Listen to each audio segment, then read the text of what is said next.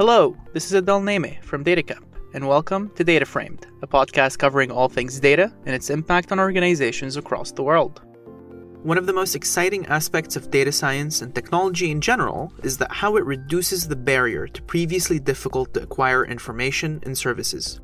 Whether Google Maps providing navigation, the ability to immediately watch a tutorial on YouTube, or ordering a taxi via Uber.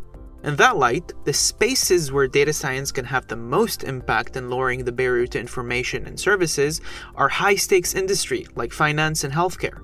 This is why I'm excited to speak to Vishnu Ram, Vice President of Data Science and Engineering at Credit Karma. Credit Karma is a fintech startup founded in 2007 with the aim of providing financial inclusion to individuals by allowing them to see their credit scores for free. Ever since, it has been producing a suite of products that leverage data science and that provide users more certainty around their financial future.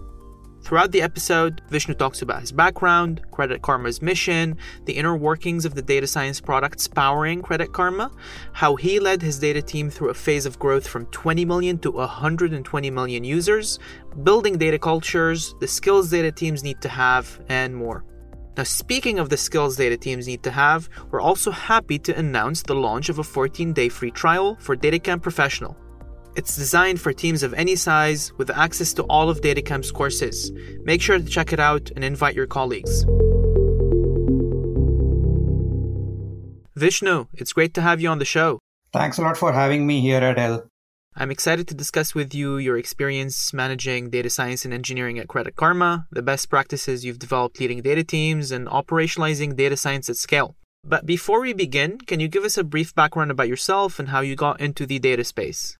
So, the way I got into data was uh, like I've heard a lot of your podcasts, and I know a lot of people have also talked about this. It's a little bit like roundabout getting into data science. I in my undergrad I I did a couple of projects which were related to using fuzzy logic for control of dynamics of systems, and uh, that's how I kind of like got into AI.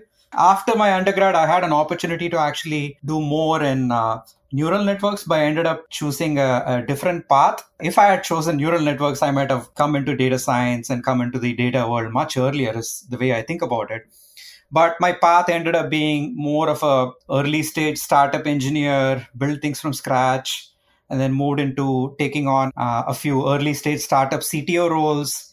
Ended up wearing multiple hats. When you're doing early stage startups as you can understand uh, wore a bunch of different hats.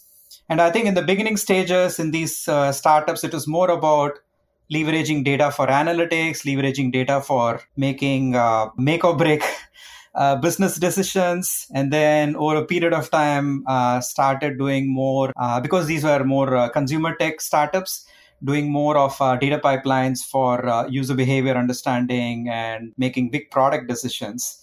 And then along the way got into e-commerce product recommendations along the way in one of the startups. And then finally in credit karma i feel like it's it's come full circle where i didn't join the company as an early when it was in its early stage but uh, I feel like I've been involved in uh, data across all of these aspects analytics, data science, building recommendation systems, user behavior understanding, machine learning, uh, all of the above. That's awesome. And for those who are not aware as well, can you give a brief background about Credit Karma and how it works? Yeah, I have to go back to, uh, uh, say, 2007 when uh, our founders started the company I think in uh, 2007, when our founders started the company, uh, it was primarily about making uh, it free and open for everyone. Credit scores from TransUnion. That's how it started out. And then around 2015 or so, kind of the time around uh, I joined, so I'm going to bring that up as a big landmark year.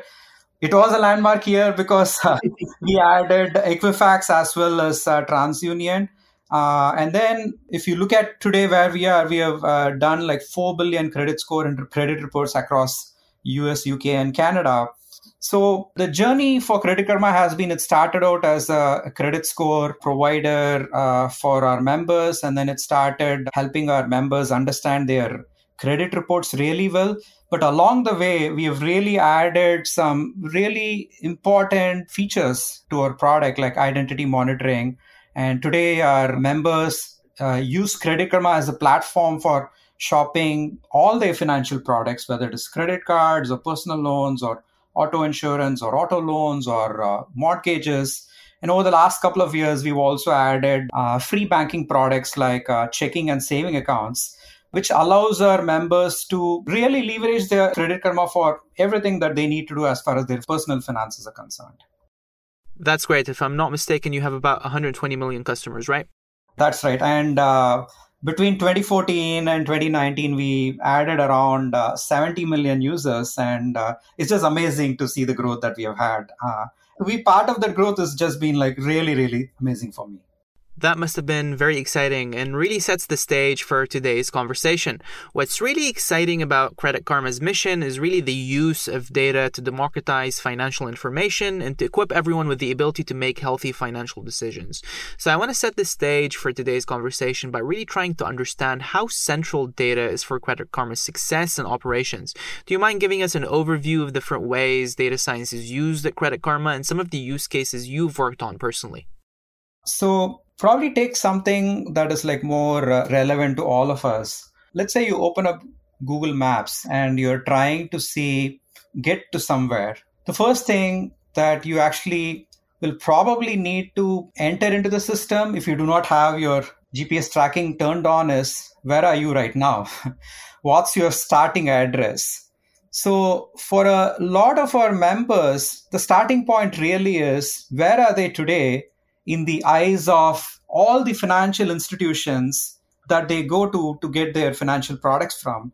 And not just financial institutions if you want to get a home to rent if you want to get a the new apple iphone from verizon or t-mobile or whichever is your provider you need to know where you stand. I think that's been the starting point for uh, uh, all our credit karma members as well to understand where they stand with respect to their credit history credit report and credit score that I would say the, the single data point of what is my credit score kind of uh, is the genesis of the entire company. Uh, so I would say that's just such a powerful data point when you put it in front of an individual. When they have a strong sense of they don't then there is no more thinking about it right? In terms of like hey do i have a good credit score? Do i have a bad credit score? Can i afford to get the new latest iphone? Can i afford to go and upgrade my rental? Can I afford to go get a new home loan? What home loan rate would I get? You are no longer at the mercy of any of these uh, people. You have a good sense of what you're allowed to do at that point of time. Right. So I think that is like kind of like the starting point for all of our members. And then along the way, you get into using data for more automation, using data for more uh, advanced use cases like leveraging machine learning to understand users better, understand the products better, understand the user product interactions better, and then you put it all together.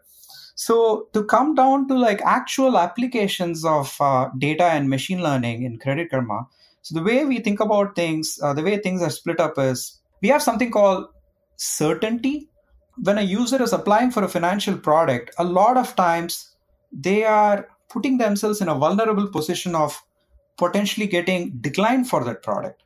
So there is that uncertainty in their mind whether they're going to get approved for it or not. So one of the biggest, biggest use cases that we have is providing certainty to our members. What are the chances that you're going to get approved for this product?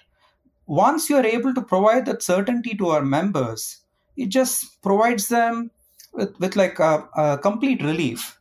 It's the kind of certainty that you know when you're leaving home and you want to go to your friend's place or you want to go to a new location, you just type in the destination address in your Google Maps or Apple Maps, and you're going to get the information back. This is the route, follow this route.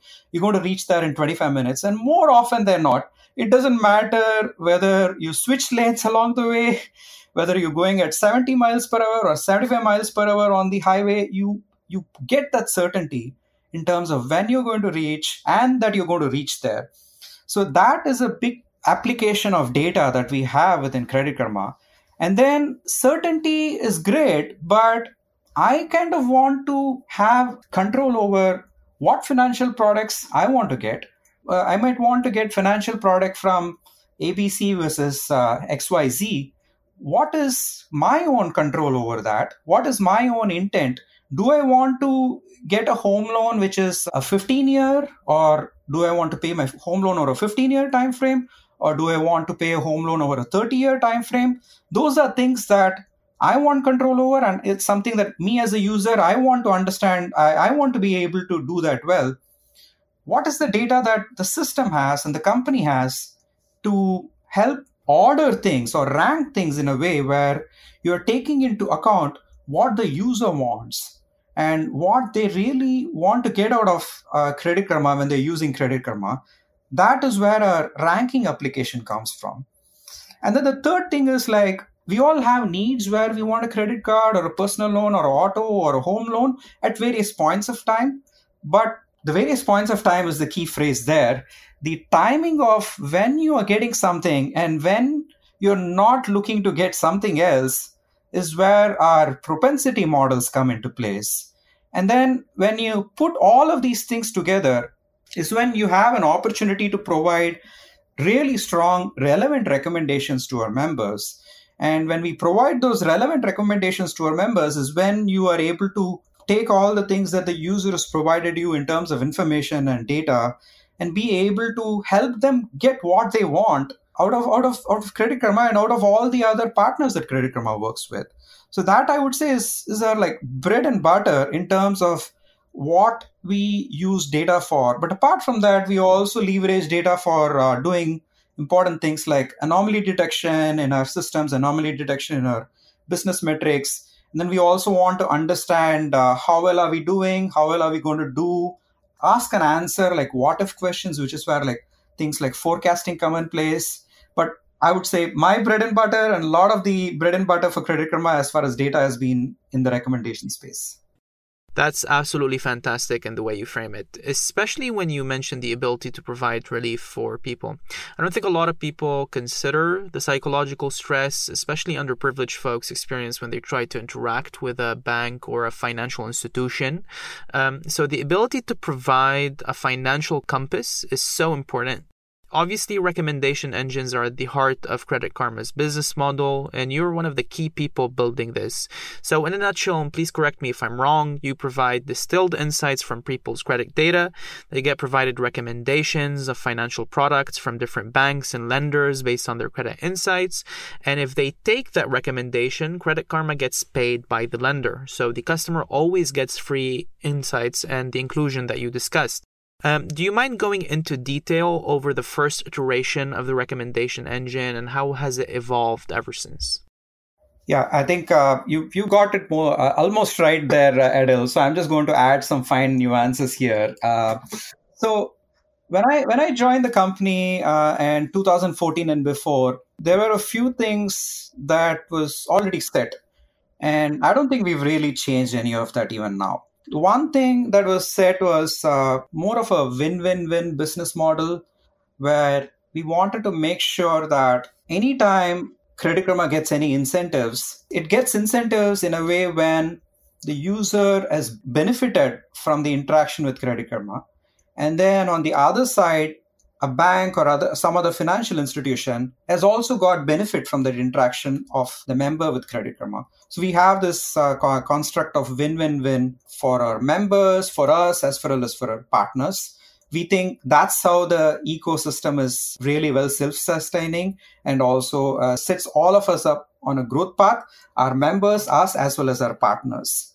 But at the same time the ways we have gone about it the ways we have approached it has changed over a period of time when I started, I would say there were rules everywhere. There was uh, limited data collection in terms of what the user wants, uh, and there was a lot of rule based decision making. And then I, I would say the first year or so, the job was to centralize the rules in one place. Keep in mind that the company was doing really well. Our members were getting a lot of really strong benefits uh, the certainty models that I talked about were already in place in its earliest avatar. So there was a lot of things that were working really well at the point of time when I joined the company.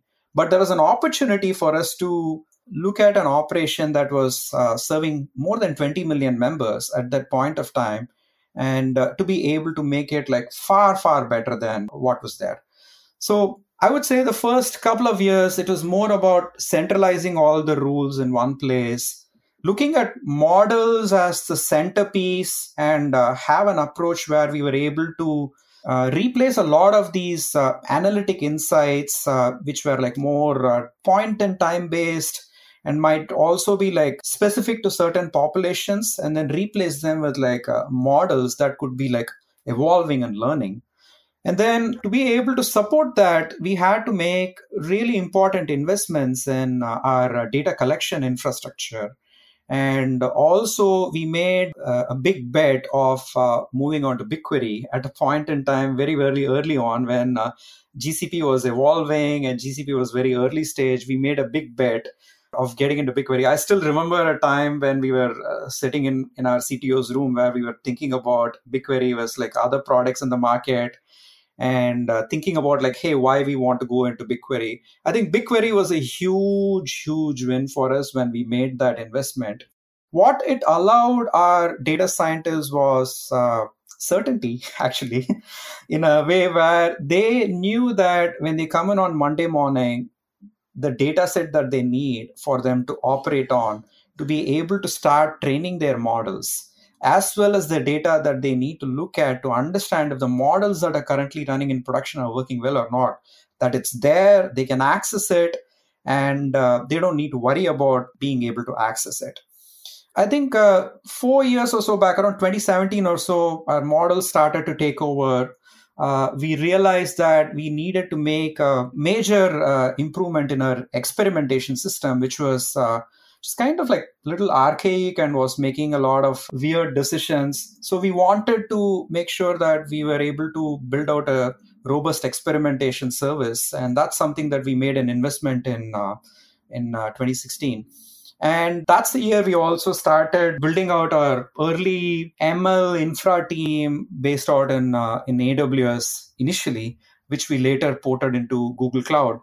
Uh, I think uh, in that at that point in time, we were uh, also looking at whether we want to be like a all Scala shop because a lot of the engineering, or a lot of the systems were all based in Scala, and uh, we were thinking, hey, there's like a more engineers than data scientists maybe and data scientists like write fewer lines of code. Maybe we can get our data scientists to learn scala because some of them were coming from r some of them coming from some other uh, uh, ecosystem. So we said like hey why don't we just like figure out how if we can get them to do scala that didn't last long and uh, i would say in 2018 is when we moved more towards uh, uh, scala for engineering python for uh, data science and allow our uh, data scientists to really bring in everything that they want and also be part of the community. The entire community, data science community, is based on Python. So allow them to also interact with the community, learn from the community, and then bring it into uh, Credit Karma in an easy fashion, while allowing our engineering systems to operate at scale uh, on a on a stack like Scala. This is also the time where uh, we had been following uh, TensorFlow since it's like 0.1 days and uh, we definitely thought that it was going to be uh, uh, something that we could leverage in the some point of time in future. And 2018 is when we said, okay, let's start moving towards uh, TensorFlow. And uh, either in 2018 or so is when uh, Google also published the TensorFlow extended paper. And then when we looked at the extended paper, we knew that these are exactly the way we were thinking about our own machine learning infrastructure. So it uh, it it kind of like uh, made a lot of sense for us to go big on TensorFlow, continue to go big on GCP, especially given our early success with BigQuery. And today, I would say we do 35 billion model predictions a day. We collect all the data about what the user is seeing. We the recommendation system drives everything that the user sees when they get a notification. It just has a hand in every interaction with the user go back and reiterate the point that throughout all of these evolution, the constant has been the win win win business model or objective functions have not really changed. Our objective functions have stayed true to what the business really wants us to deliver. I'd love to unpack some of this. So, there were some infrastructure level improvements that were done, data collection improvements that were done, and more.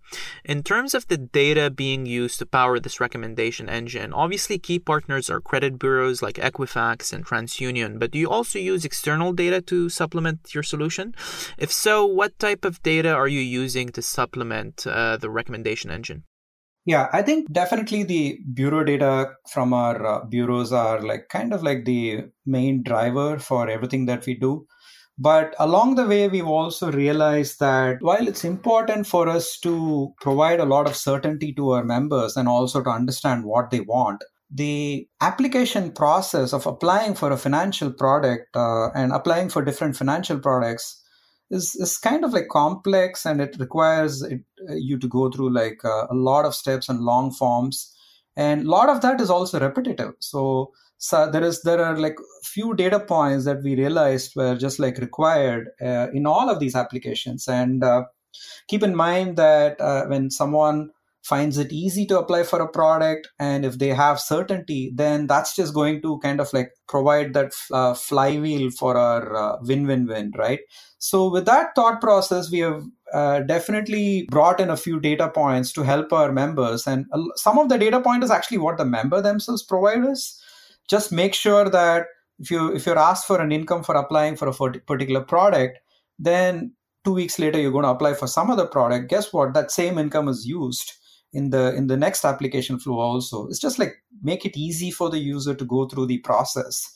Uh, and then there are like other like things that might seem trivial but from a data perspective but from a from a member ease of use perspective it just makes it so much better for us. And we all take this for granted nowadays but you still need to do the work to make it happen. It's just like when i'm entering my address am i getting my address right? Have i screwed up something and a lot of this, if you're just like putting this in DoorDash or putting it on Uber, if you miss it, you miss a ride or you miss a food delivery. But if you do it in a financial product, you have the opportunity to waste a lot of time. You might be applying for a home loan, you might have put a bid, you want to get the home loan. You don't want to get this wrong, you want to get it right.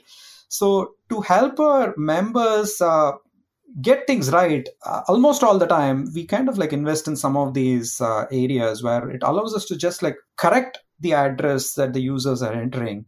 And that way they don't get it wrong and it allows us to just like uh, provide that ease of use for our members.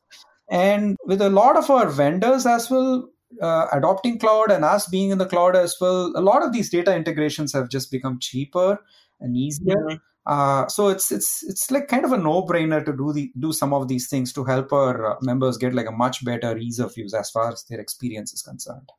That's great. And you've mentioned so far the win-win-win model and how you want to optimize for this. Now, there's a lot of angles by which we can approach this discussion, but given how central empowering users is for Credit Karma's mission, how do you ensure you're delivering recommendations and products that align with the key principles of the company, which is ultimately providing users with the ability to make better, healthier financial decisions?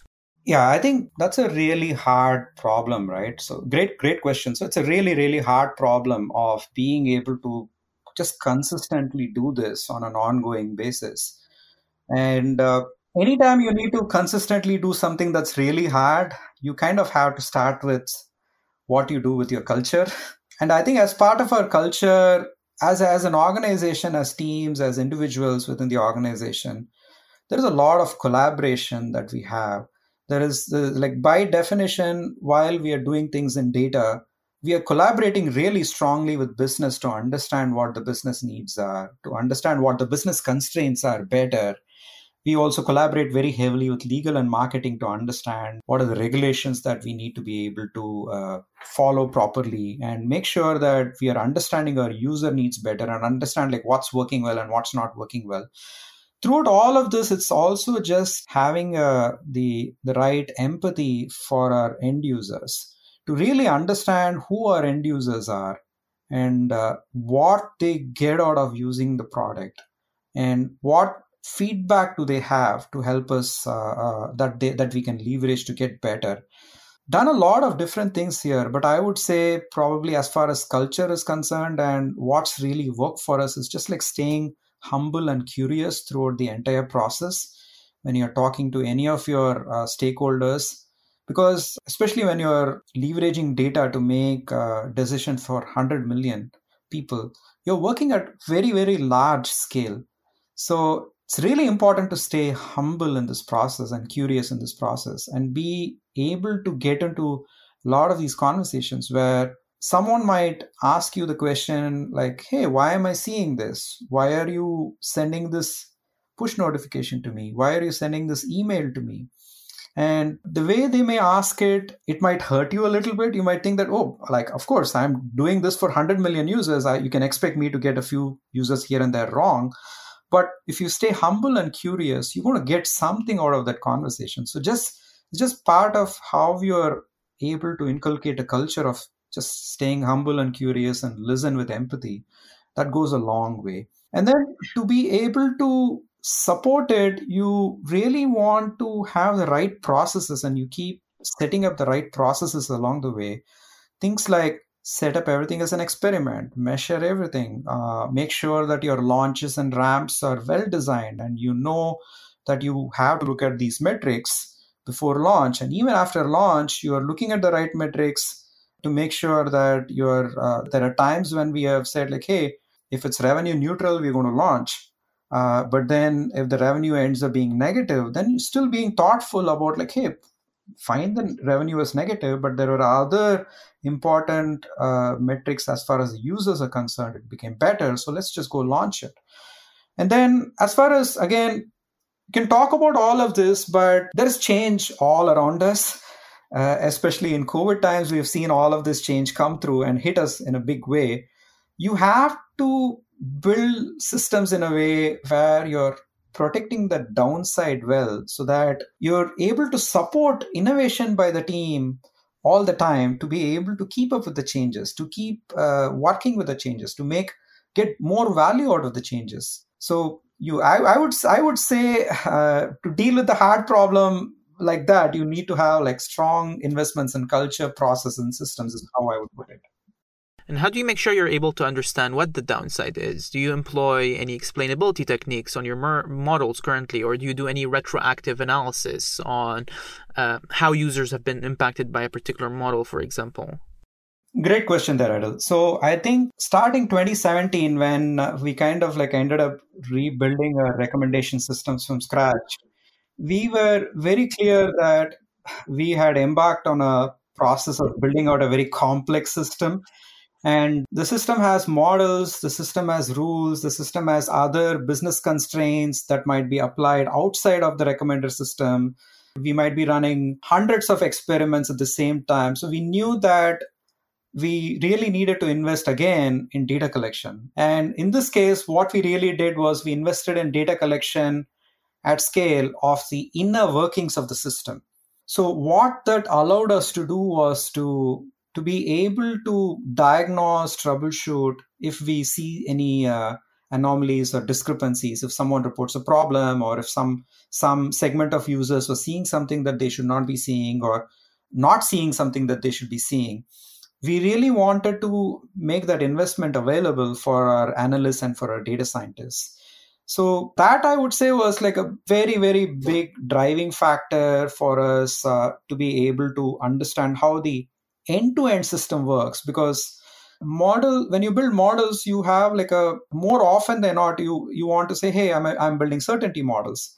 Is my models providing good certainty or bad uh, uh, are they doing a good job of providing certainty or not? But you could have the most highly certain models financial products but if you never show it to the member they're never going to apply for it or never going to interact with that and you don't know what's happening under the hood so we knew that we had different sets of models, different rules, different business constraints, as well as new data flowing in. So when you put all of that together, it's a very complex system. And you really, when you think about explainability, you really want to think about end to end system explainability as far as the final outcome for our members are concerned, rather than looking at like piecemeal. The piecemeal is also something you get out of it, but you have to start from the member outcome and then work downwards. So the biggest investment that we made there was to just like make sure that we are collecting a lot of data about how the system is working. And that allows us to then uh, keep building on top of it to be able to uh, because explainability techniques it, they also keep changing. So that you have an opportunity to be able to keep building on top of what you already have I think this is a great segue to discuss your overall experiences being a data leader and keeping data teams on track at Credit Karma. I'd love to dive deeper into the ways data drives success at Credit Karma, and obviously steering the overall direction of the data team is a key component of it. How do you ensure that at any given time you're always creating data solutions that are beneficial to Credit Karma customers and that add value? Yeah, I think it starts out by understanding the value that you're creating for the customers and and the business. If you have a really good understanding of the value that you're creating then you are able to do a good job. Uh, and the way i look at things is that you need a lot of different things to come together to create that value. You need really good data high quality data. You need to be able to collect all of that and scale make that available in a timely manner for both model training as well as analytics as well as model scoring then you need to be able to bring the right modeling techniques to place to solve uh, which are appropriate for the problem. Over the years we've gone through like various iterations. We still uh, have like a variety of different modeling techniques that we leverage both neural networks as well as like trees and other models that we use. Uh, and then you need systems and processes. When you have data, the, the right data, the right modeling techniques, the right systems and processes, when it all of that combines really well, that's when you create the best end user value. And uh, if you're thinking about all of these aspects and you think about like what are the gaps in each of these areas, and then you you are able to fill the right gap at the right time, then you know that you're you you have the capability to consistently create that end user value. And uh, you're going to get it wrong and how do you catch when you're going to get it wrong you just have to reflect on what went well and what can be improved because there have been times at which we have over invested in data or we have over invested in systems or we've over invested in model techniques at, at all all of these things we've got it wrong so the idea really is to make sure that you have all of these things coming together. And if you get one of these things wrong, guess what? You probably not deliver the user value and you have a real opportunity of just completely killing that initiative. So if you're being very thoughtful, if you reflect on on these properly, then you know, hey, if I had got my system right, then these models would have worked. This we would have saw we would have done a much better job of solving this uh, uh, problem for our users. So it's more it's thinking about like each of these areas uh, on its own and how they come together uh, and how do you reflect on it and how you can improve on that. That's that's how you really consistently provide uh, value for our customers.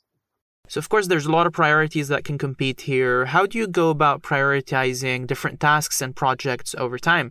Of course, expected ROI is important when prioritizing projects. And how do you measure that ROI? And how does this feed into your prioritization framework overall? Yeah, there there really is no silver bullet to this, right? so I think I think you kind of want to do the things that you mentioned for sure. The other thing that I feel that we have learned and we we I feel like we do a good job of it is just like I'll just use a data science name. Just be Bayesian about it, right? So it's really valuable in having sound priors in terms of which project is going to uh, provide you with an ROI and which project is not going to provide you with an ROI.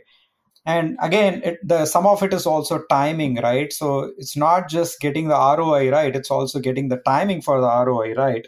So one of the things that I feel that we've really got uh, done a good job of is uh, historically Karma has always done a great job of attracting industry veterans uh, into the company and uh, what what can they help with they can help us in coming up with sound priors and then you're able to build out a, a setup where iterations are cheap so then when you have sound priors and when you when your iterations are cheap then the roi decision making process you can afford to get it wrong once you get it wrong, you run through a few iterations, the iterations are cheap.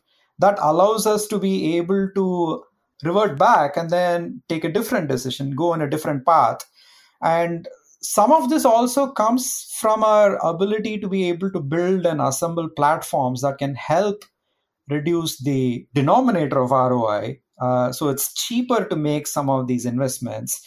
And again, that's where you also have to have a good mix of build and buy. If you have a good mix of build and build and build versus buy, then you have an opportunity to reduce the investment. So it's your ROI decisions are like not set in stone. It's cheaper to revert back.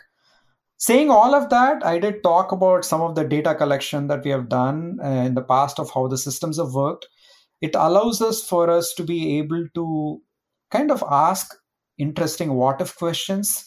Like what if i had this data? What if uh, we were able to uh, launch this model or build this model? Would would we have been able to do a better job of making better recommendations? So the, there is uh, some science to it. There's also a, a lot of art to it now, given that you've been at Credit Karma for about seven years now, I'm sure you've seen massive explosive growth of the company over that time. And what that means is also making sure that you scale the data and engineering teams, as well as the infrastructure that supports data analytics at scale. Going beyond that, though, have, how, how have you been able as a data leader to not only scale data science for the data scientists, but to scale the ability for everyone in the organization to make data driven decisions at scale?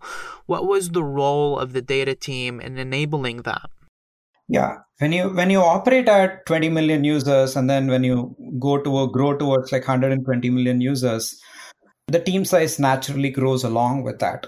And when the team size grows along with that, you have to constantly keep evolving the processes constantly have to be thinking about how is my organization structured how is the organization structured for delivering what the future is ask, going to ask out of Credit Karma and what the future is going to ask uh, uh, ask Credit Karma to deliver for the members rather than like staying uh, uh focused too much on like historical context. And then you're also like constantly evolving the infrastructure to be able to support all the data and it's it's it's it's it's an ongoing challenge each of these areas how you evolve the process how you evolve the org structure how you evolve the infrastructure for example, when when I joined in 2014, we had a few data scientists who were spread across few teams. There was no uh, well-defined data science team at that point of time. And then in 20 till 2017, we didn't have like a machine learning infrastructure team. So you you have to be able to pick the time when you're going to create these new teams sort of basically you're asking a few people to stop doing whatever they are doing in different parts of the organization and force them to come together and become a cohesive unit and then you you're creating a charter for them. And then you also have to be thinking about how is the business evolving? Uh, over this time frame our business has evolved in a way where we have moved towards more of a verticalized structure and when you move towards a verticalized structure, each of these verticals have really important, strong goals that they're going after. And as a data organization, you are you are in a position where you can help each of them achieve their goals. So that's again comes down to like how is the org and how how are our systems evolving with the business needs. Then you have to be able to think about like what do successful partnerships look like you have to understand which are the partnerships where you need to be spending more time on to help them become more successful and which are the partnerships that you can afford to kind of let it go in its status quo at least for a certain amount of time.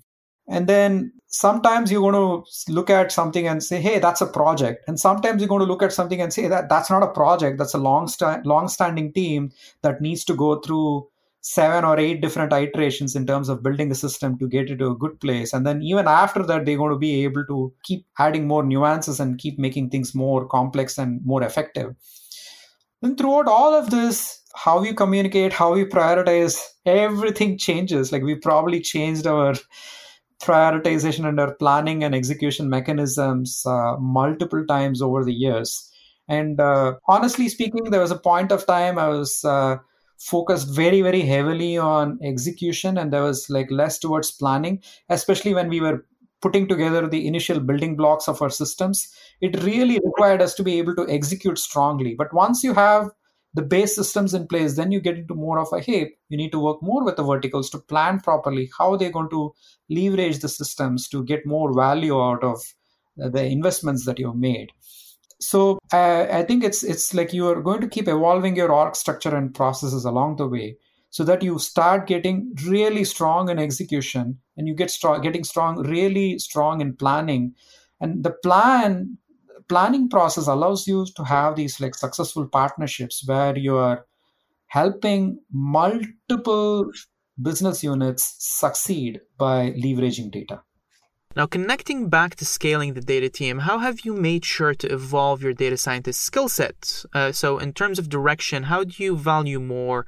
Uh, do you value more generalist data scientists or more specialists? And what are the ways in which you've made sure to evolve the data team skill set? Yeah, I, I, talked about the uh, the blooper of uh, trying to get our data scientists to start doing Scala at one point of time, right? So uh, I think it also it, it goes back to what we want to deliver for the business and for our members.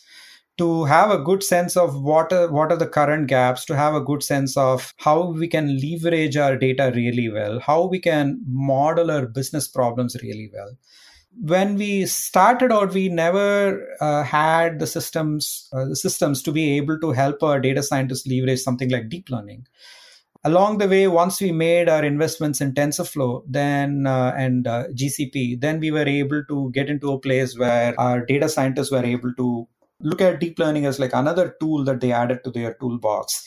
So i think a lot of these uh, modeling techniques and being able to look at data being able to explore data a lot of these skill sets are i would say you keep adding it along the way as you face the right business problems sometimes people are going to go and do like hey i want to do like bert or i want to do uh, gpt-3 or whatever but you might not really have the use case in the business to be able to uh, able to leverage some of those things i think when we started out we definitely needed a lot more generalist data scientists, especially when we were building out our systems. We need our data scientists to also get into the trenches with our engineers to make sure that our systems are designed well. Over a period of time, we have moved into more of a world where we need our data scientists to understand in a much deeper way the problems that they're solving and the implications of some low level decisions that they might be making which can change the way in which you're solving the problems and then also try to understand how are these problems evolving so the partnership with more on the business side the passion, partnership with product understanding in, in specific areas how we are doing things. I'll, I'll give you an example to kind of understand that better. Historically credit cards and personal loans have been like a, a predominant driver of revenue for, and transactions for our uh, uh, for our for for the business and for our members. And there are a lot more credit card transactions that happen that can happen than like home loan transactions so what that means is you have a lot of data there whereas, when it comes to like home loan you have like a lot less data there so to be able to un- uh, build your skill sets not just dealing with like large scale credit card transaction data but also being able to deal with like smaller, relatively smaller scale home loan, home purchase data becomes very, very valuable. So a data scientist needs to be able to understand what techniques that they're going to bring to play. They can't take the same technique and plonk it over here. They need to be able to understand like what techniques will apply better here, and then they have to continuously keep uh, understanding the problem better and try to simplify it so that they can maybe some of their existing techniques can still work out here. That's really awesome. And kind of expanding it into the organizational culture and skill set, how would you describe data literacy at Credit Karma? And what are the steps you take to sustain it? And what are the systems that enable data access for everyone and the ability to make decisions for themselves? Yeah, I think ensuring that when you're building out an organization, you are consciously, uh, deliberately thinking about how to make your team a diverse and inclusive team I think being able to build a diverse and inclusive team allows you to be able to have a much broader understanding of some of the problems that our members face and also really hit it out of the park in terms of how you can have successful partnerships with your stakeholders. Because believe it or not you're going to be working with a diverse and inclusive set of stakeholders you really need to be able to engage with them you really need, need to be able to understand their problems well and uh, we've had I, I would say, on the, especially in the data science team side, we've had a really uh, early success in uh, uh, in hiring and developing like uh, key women leaders who have really helped us be very strong in we in how we operate here. And that goes back to the data culture of setting up these key people, setting them up for hiring these key people, setting them up for ongoing growth. Growth is something that we hold really, really dearly. I, I can tell that you honestly because this is the longest I've been in any company. And uh, for me, I, I just feel like every year, every six months, every quarter, every month, I feel like there's always some new things that is going on that is helping me grow. And when you want to, when you, when growth is a big part of how you operate, then automatically what happens is you can't hold on to all the decision making. You can't hold on to all the prioritizations. You need to be able to allow your teams to also do bottoms up thinking in terms of what they think is important for us to be able to solve our problems really well and when you go through that process then you the the plan that you end up uh, getting out of that process is like a much much richer plan.